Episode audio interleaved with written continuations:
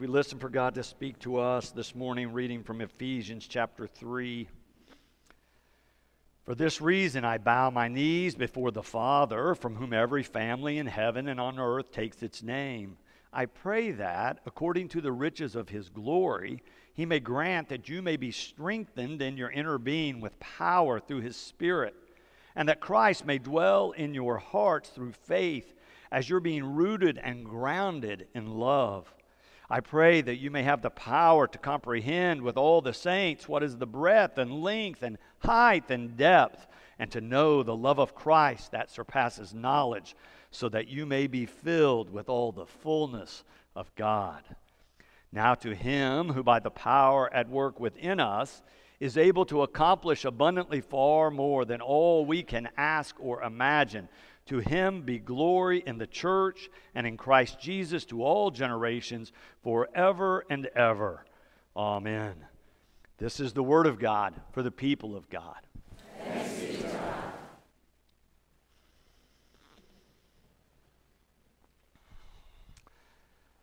So the phone rings in my office, and someone else in our church has COVID, and a family member is calling asking if I could pray and if we would put this person on the church prayer list. A person shows up at church from the congregation who's struggling with some mental health issues.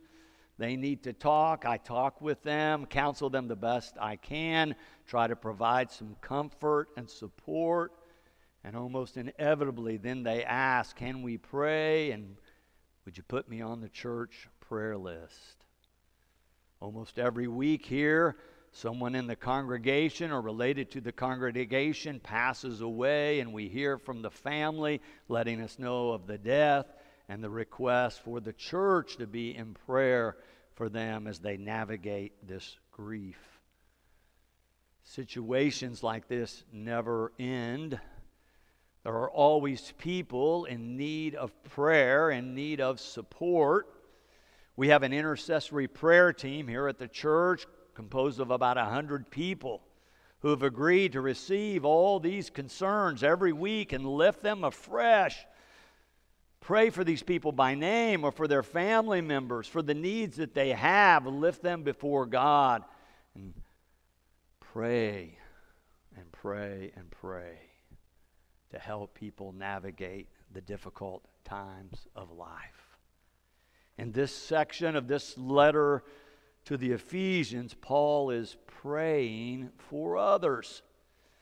He's praying for good things to happen to them. Sometimes Paul's praying for specific things or writing about specific problems in different churches. But in this particular section, he's praying for all the Christians and for good things to happen for them. He says he's down on his knees, bowed in prayer, lifting up these people in his prayers. There's five specific experiences he's praying for them to have. I want us to take a look at each of those briefly.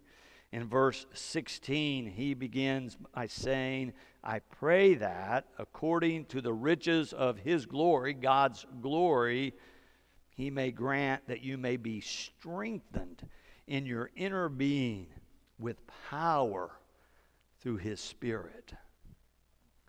Could you use more power in your inner being through the movement of the Holy Spirit? Or do you know someone that could use a little extra power through the strengthening of the Holy Spirit?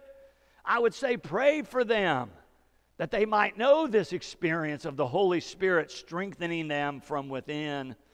And if you don't know anybody else to pray for like that, pray for me. I could use all of your prayers. There's the old saying where there's power in the pulpit is because there is prayer in the pew. Or for these teachers. Have you paid attention to what's going on in education?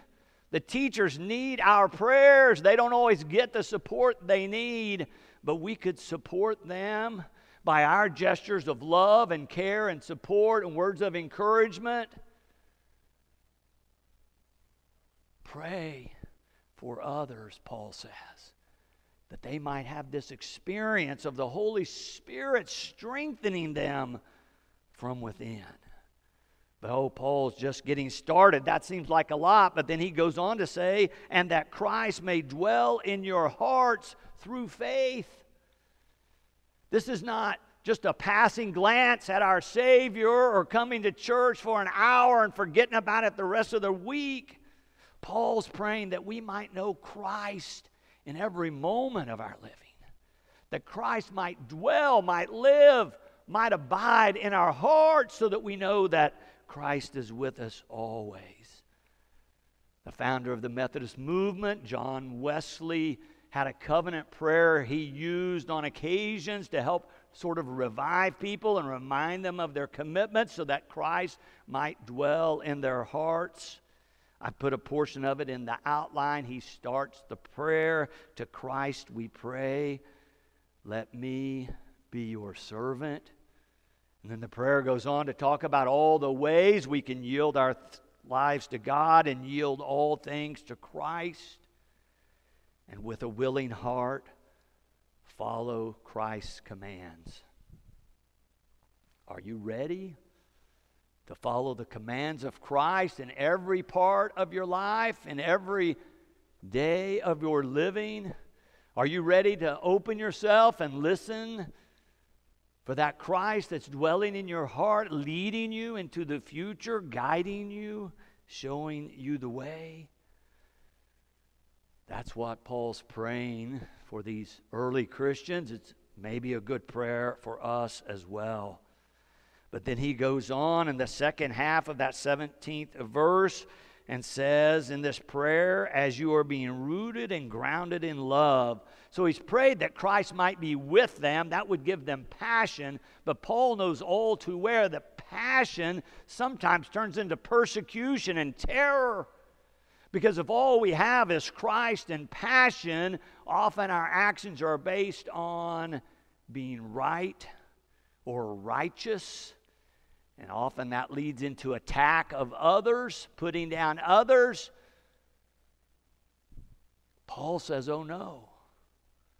Let your passion be rooted and grounded in love.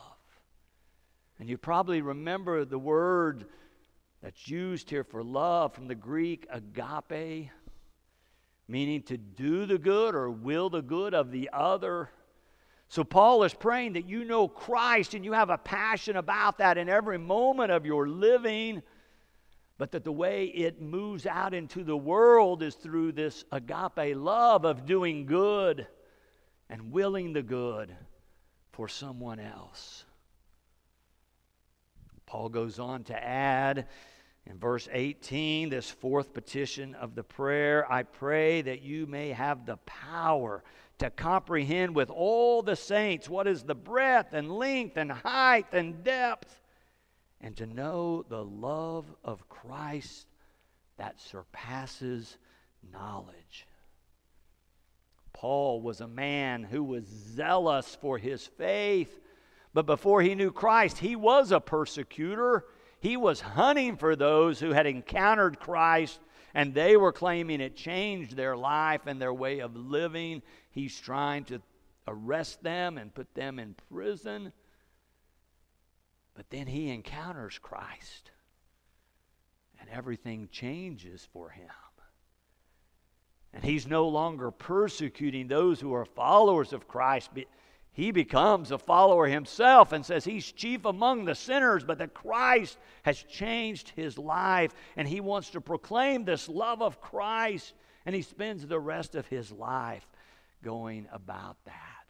But did you notice how in his prayer he's combining head and heart? At our best, when we're living lives of faith, we combine head and heart together, our passion and our reason, our love and our action so that God is working through us, so that we have experienced this love of God, and then we share it with others as we go about our daily lives. And then finally, in verse 19, Paul's coming to the end of this prayer, and he gets to that phrase, so that. He's prayed all these petitions so that you may be filled with all the fullness of God. so that you may be filled with all the fullness of God. Do you ever think about what your life would be like if it was filled with all the fullness of God? I think it might shape or reshape some of our decisions, some of our behaviors. I don't know, it might affect some of our ethics, some of our decisions we're making, might help clarify our purpose, might direct or redirect our energies and our efforts as we go through life. What would your life look like if you knew you were filled with the fullness of God? Would you be doing anything differently? Would your experience in life be different if you knew you were filled with the fullness of God? I don't know for sure what that would look like for you, but Paul gives us some clues in this prayer. I've put them in your outline. I think he says that we would have an inner strength powered by the Spirit Christ would be at the center of our lives, which would be rooted and grounded in love that wills and lives, offering good to others. We would have such faith that we've been blessed to receive the love of Christ that surpasses common understanding and therefore fills us, fills us with the fullness of God. When I talk to people from time to time in pastoral counseling situations. Often they're really struggling. When I lift up what can happen for them with a life in Christ, they often say, I, I, I don't even think that would ever happen for me. They think it's somehow too grand or too majestic for them to even aspire to. But Paul says, wait. That would be a mistake to think that way because he says this is not reliant on your efforts alone. Listen to what he says in those last two verses we read. He says, Now to him, that is, now to God, who by the power at work within us is able to accomplish abundantly far more than all we can ask or imagine. To him be glory in the church and in Christ Jesus to all generations forever and ever. Amen. This is not just a prayer for those first century Christians in Ephesus. Paul's praying this for us, for all generations, for any followers of Christ Jesus. He's promising in this prayer that God can do far more than you might ask or imagine because you're not doing this alone. The Christian life is not a solo enterprise. This is not going it alone. This is not you trying to be perfect. This is the path of opening yourself to the experience of spiritual power. Power from outside of you, which is bubbling up inside of you. It's the divine love and grace that God offers all, all of us. It's God's ongoing work within us, Paul says, that shapes us and forms us ever more into the image and likeness of Christ. I want to close by telling you a story of a person I know who's had this experience of spiritual power I've mentioned him to you before. He is a member here. His name is Richard Glossip. He's been on death row for 25 years. He was convicted of a murder that I believe he did not commit. He has maintained his innocence since the very beginning. Channel 8, which broadcast our services, broadcast all the way to McAlester. He began to worship with us via our worship broadcast. Then he began to write to me, and I wrote back. Then he asked if he could be a member of the church. So I got in the car and drove to McAlester. I wanted to meet this person on death row who was maintaining his innocence that wanted to be a member of our church. We had a several hour conversation. I found him to be a man of great faith. I took him into the church that day. He's been a part of our life ever since then. He writes to me from time to time. He's faith, faced three different times an execution date where he got within hours of his life being taken by our state. One time, just within minutes before he received a stay. I think he's innocent. Some of our state legislators have come to the same conclusion. They commissioned an independent law firm to do a study, and you know what they have come up with? It's 350 pages long, but basically, they say this case was mishandled from the beginning, that evidence was lost, that evidence was destroyed, that there is another man who committed the murder, and yet Richard Glossip has an execution date set now for September 22nd. His legal team has filed for an evidentiary hearing because of the new evidence with our state criminal court of appeals.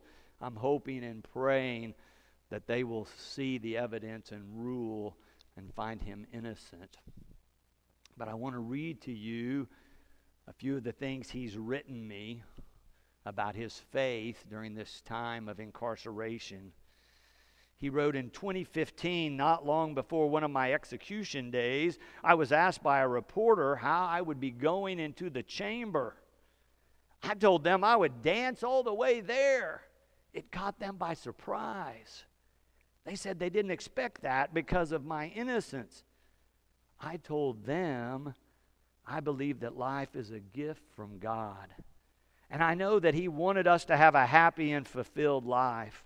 I have lived each day to its fullest, even in this situation, Richard writes. I said that I believe in God. I believe in every word that He has spoken. He has promised a resurrection, and I have no doubt that it will happen. I wanted to dance to that chamber because I know that what He has in store for me is even greater than this wonderful life he has already given me. I also believe that everything is possible with God. On the day of my execution, I was in with my attorneys. They broke down and cried as they said they were so very sorry. I looked at them and told them not to worry, that I would talk to them later that day. They said, You believe that, don't you? I told them that it's not my time yet that God has more for me to do. Richard relates how he was alone in his room praying and how he had this sense of calm from God come over him. Even as they were taking all the things out of his room, they told him they will come get him in a few minutes and take him to the death chamber. But then he writes, minutes turned into hours. And then a man I had never seen before came to my door and told me that I had been given a stay. God saved me not once, but three times. And in doing so, He gave me a new purpose. And in the process, He changed the hearts of two atheists one a friend, one one of my attorneys. So, this I say to all no matter what we face in this life, if we trust and believe in God with all our hearts and we pray with sincerity, knowing that He is listening, then we will be given peace and strength to deal with anything. Amen. And thanks be to God.